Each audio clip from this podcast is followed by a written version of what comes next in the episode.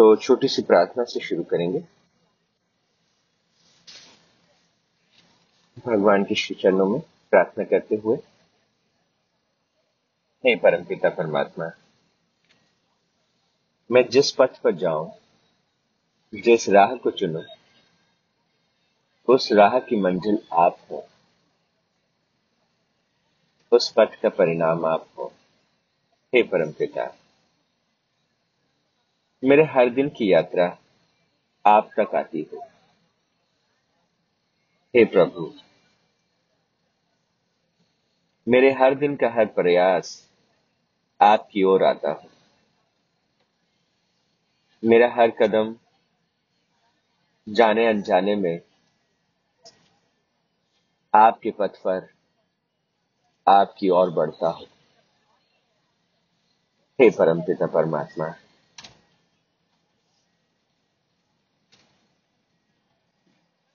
इस जीवन पथ पर, आत्मनिर्माण के पथ पर मैं आपका हो जाऊं और आप में ही खो जाऊं, ऐसा आशीर्वाद, ऐसी भक्ति मुझे दीजिए। ओम शांति शांति शांति।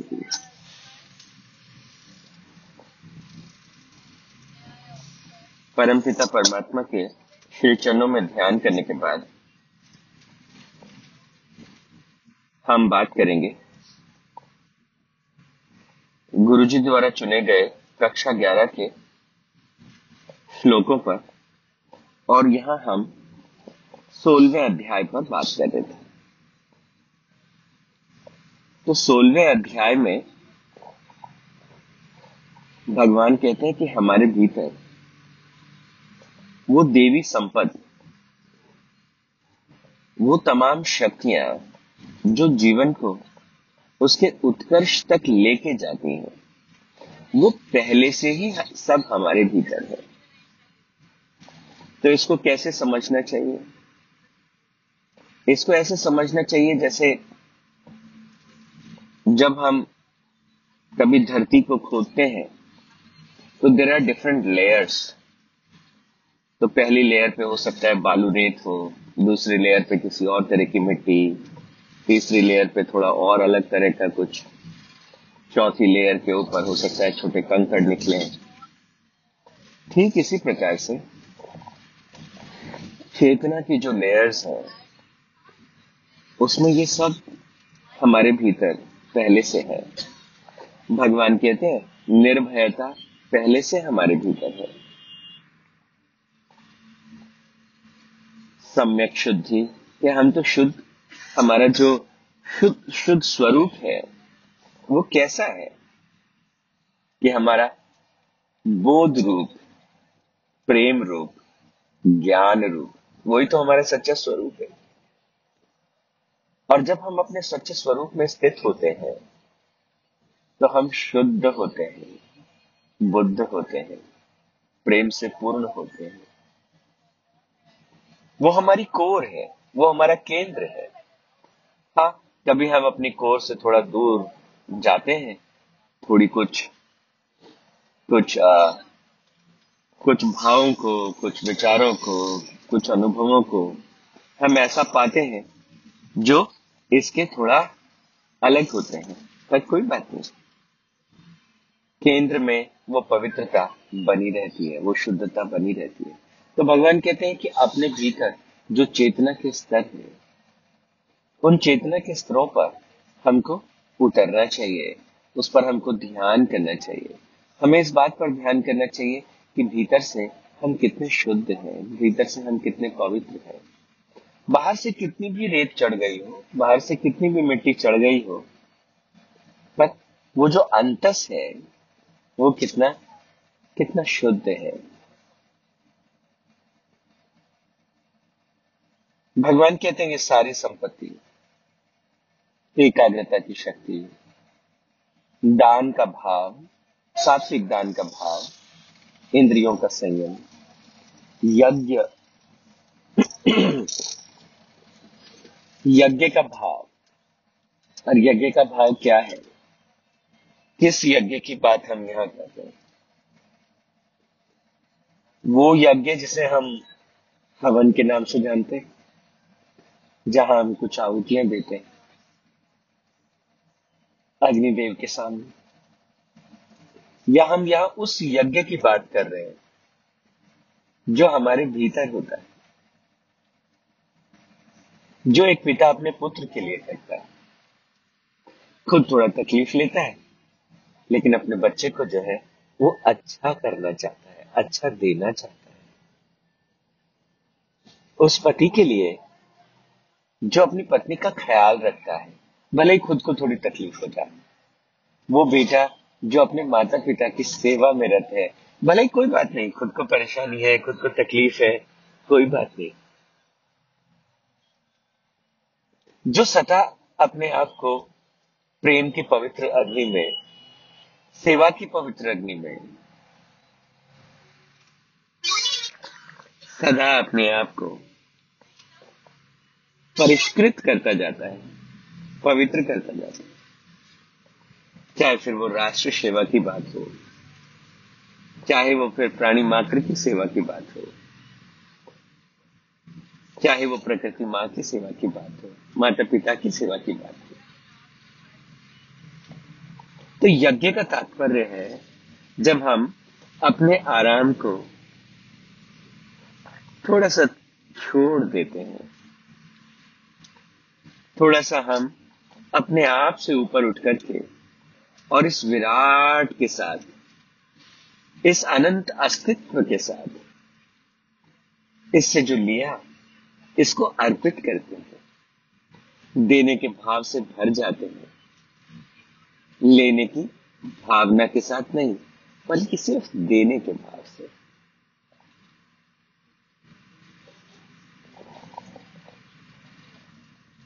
भगवान कहते हैं स्वाध्याय, स्वयं का अध्ययन, खुद को जानना, खुद को समझना और खुद के करीब चले जाना। ये स्वाध्याय का एक बहुत खूबसूरत डायमेंशन है। हम अपने आप को भला कितना जानते हैं? जब भगवान हमारे ही गुणों की चर्चा ये 16वें अध्याय में करते हैं, तो ये एक तरह से स्वाध्याय है जहां हम जान पाते हैं मेरे भीतर कितना प्रेम है, कितनी क्षमा का भाव है, कितना त्याग का भाव है। क्या मैं खुद को जला के थोड़ी रोशनी कर सकता हूं? तो ये जो डायमेंशन है जीवन का, ये जो खुद की खोज के लिए समय, ऊर्जा और शक्ति का जो निवेश है, वो जीवन को अद्भुत बना देती। तो स्वाध्याय पर ध्यान को केंद्रित करें।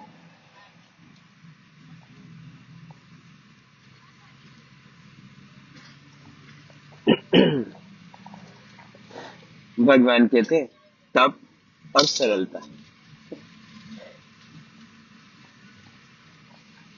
हमारे भीतर वो तत्व छिपा है और आप देखिएगा बार बार आपके भीतर से विचार उठता है, I need to work hard, I need to put lot of effort to make this life. तप की प्रेरणा हमें भीतर से आती है। हम सदा और अच्छा करना चाहते हैं और बेहतर होना चाहते हैं, चाहे हम किसी भी परिस्थिति में क्यों ना हो। और आप हर व्यक्ति को देखिए जो इस राह पे चलता है, अपने आप को तपाता हुआ सरल से सरल होता चला जाता है। तो अध्यात्म का जो पाठ है, सही मायने में वो स्वयं की खोज का मार्ग है। अपने आप को खोज लेना, अपने आप को जान लेना, अपने आप को पा लेना। क्योंकि जिसे हम स्वयं कहते हैं जिसे हम सेल्फ कहते हैं वो सेल्फ ही अल्टीमेट है। स्वयं या सेल्फ से तात्पर्य केवल शरीर से नहीं, केवल मन से नहीं, हमारे भीतर उठने वाले भाव से भी नहीं, वो चेतना जो जीवन को जीवनमय करती है। और उस चेतना की परे की वो परम शक्ति जिससे ये चेतना मुखरित होती है, उठती है। तो भगवान कहते हैं अपने भीतर की सरलता को ढूंढिए, अपने भीतर की सरलता पर अपने ध्यान को केंद्रित कीजिए। आपके भीतर तप करने की शक्ति है, उसे खोजिए, उसे पा लीजिए। यह आपके भीतर की संपदा है। बहुत बार बहुत सी आवश्यक चीजें हो सकता है हमारे आसपास हो, हमारे घर में हो, ध्यान ही नहीं जाता। इसलिए इस 16वें अध्याय में भगवान कहते हैं कि जो खजाने हमारे भीतर भरे पड़े हैं वो उनकी तरफ हमारे ध्यान को ले जाते हैं। अहिंसा का भाव दूसरे श्लोक में, 16वें अध्याय के दूसरे श्लोक में कहते हैं अहिंसा का भाव, सत्य, क्रोधहीनता, त्याग, शांति,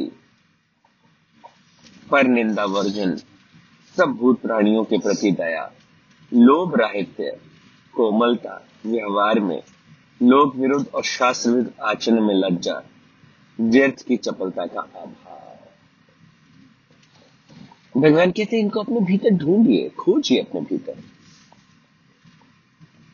जैसे दही को जब हम मथते हैं तो मक्खन प्रकट होता है।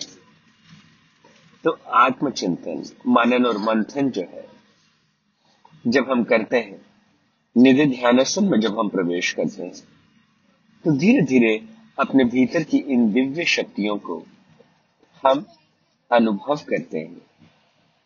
अरे ये अहिंसा का भाव सदा से मेरे भीतर है। हमेशा हमारे भीतर एक शक्ति है जो हमें सत्य बोलने की प्रेरणा देती है, सत्य के साथ जीने की शक्ति, सामर्थ्य देती है। आप देखिए, कभी आपको गुस्सा आता होगा, तुरंत एक भाव आता है उसके बाद, अरे मुझे नहीं करना चाहिए। ये क्रोधहीनता हमारे भीतर, हमारे केंद्र पर है। त्याग का भाव, शांति का भाव,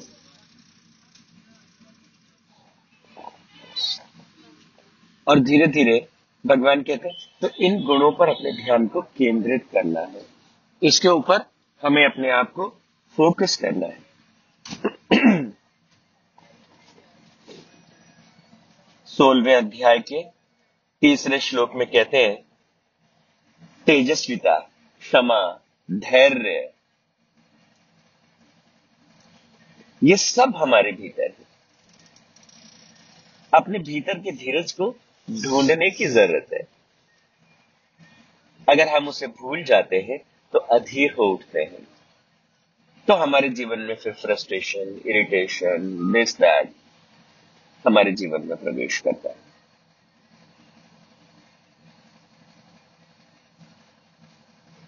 तो ये सारे जो भाव हैं, इन भावों पर अपने अपने ध्यान को, अपनी चेतना को केंद्रित करने की आवश्यकता है, उसे पकड़ने की आवश्यकता है। भगवान कहते हैं मित्र भाव में प्रवेश करना, और ये मित्र भाव ना केवल अपने आसपास के लोगों के लिए बल्कि सबके लिए ये भाव, पेड़ पौधों के लिए ये भाव, सबके लिए।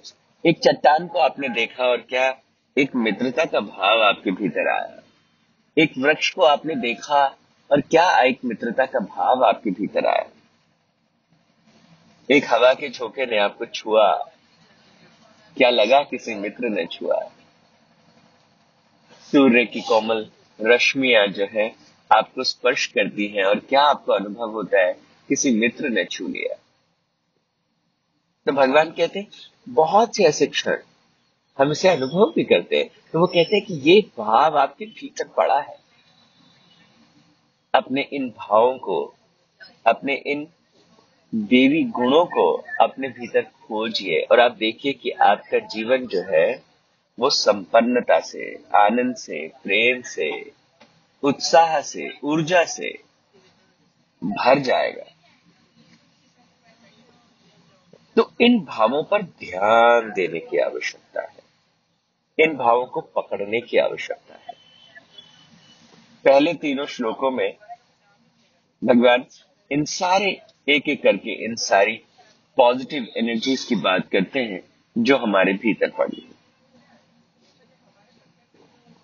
और देखिए साथ ही साथ कहते जिधर हमारा ध्यान जाता है, जिधर हमारी ऊर्जा बहती है, उसको हम अधिक अपने भीतर अनुभव करते हैं।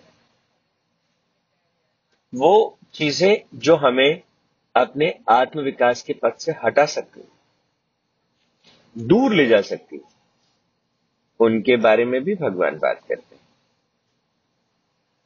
तो क्या कहते हैं कि कैसा होता है, एक श्लोक में इसके बारे में बात करते हैं। 16वें अध्याय के 4th श्लोक में कहते हैं, जब व्यक्ति में दंभ पर उसका ध्यान जाए, पाखंड की तरफ उसका ध्यान जाए।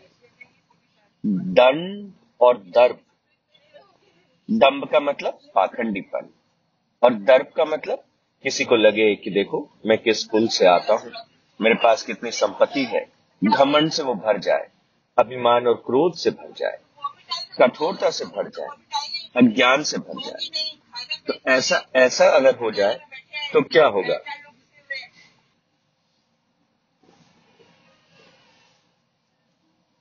दंभ, दर्प, अभिमान और क्रोध, कठोरता और अज्ञान, भगवान कहते हैं ये आसुरी संपदा है।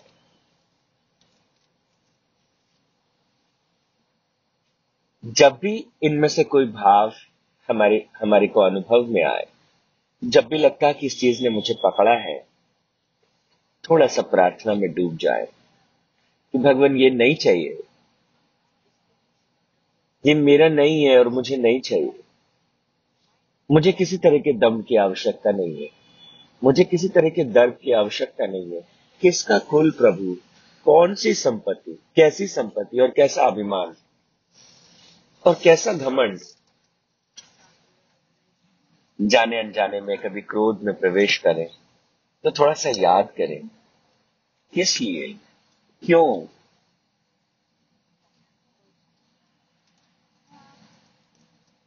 अगर भीतर कभी कठोरता अनुभव करें, निष्ठुरता का कभी अनुभव करें, तो जान ले कि ये सब आसपास के माहौल से, ये सब आसपास के अनुभवों से आता है। आपने कभी कोई छोटा बच्चा नहीं देखा होगा जो निष्ठुर होगा, तो धीरे धीरे बच्चे में वो कोमलता, वो सरलता, वो प्रेम भरा होता है। पर बाहर के जो अनुभव है, बाहर की जो परिस्थितियां हैं, वो कई बार हमको ऐसा बना देती है। तो इसलिए भगवान कहते हैं कि हमको लगातार आत्म उत्थान के पथ पर, साधना के पथ पर, आत्मनिर्माण के पथ पर, इनसे अपने आप को बचाते हुए प्रार्थना के माध्यम से, ध्यान के माध्यम से, भक्ति के माध्यम से, इनसे बचाते हुए अपने जीवन को निर्मित करते हुए आगे बढ़ना चाहिए। तो कल के सत्र में हम बात करेंगे कि 16 अध्याय में थोड़ा सा हम और जाएंगे और कुछ और सूत्रों पर हम बात करेंगे कि आखिर कब कोई व्यक्ति इन भावों को पकड़ता है, कब नकारात्मक ऊर्जाएं हम पर भारी पड़ती हैं, तो इसके पीछे की जो वजह है उसको जानने का हम कल प्रयास करेंगे। आज के लिए इतना ही। ओम तत्सत, परमात्मने नमः। ओम शांति शांति शांति।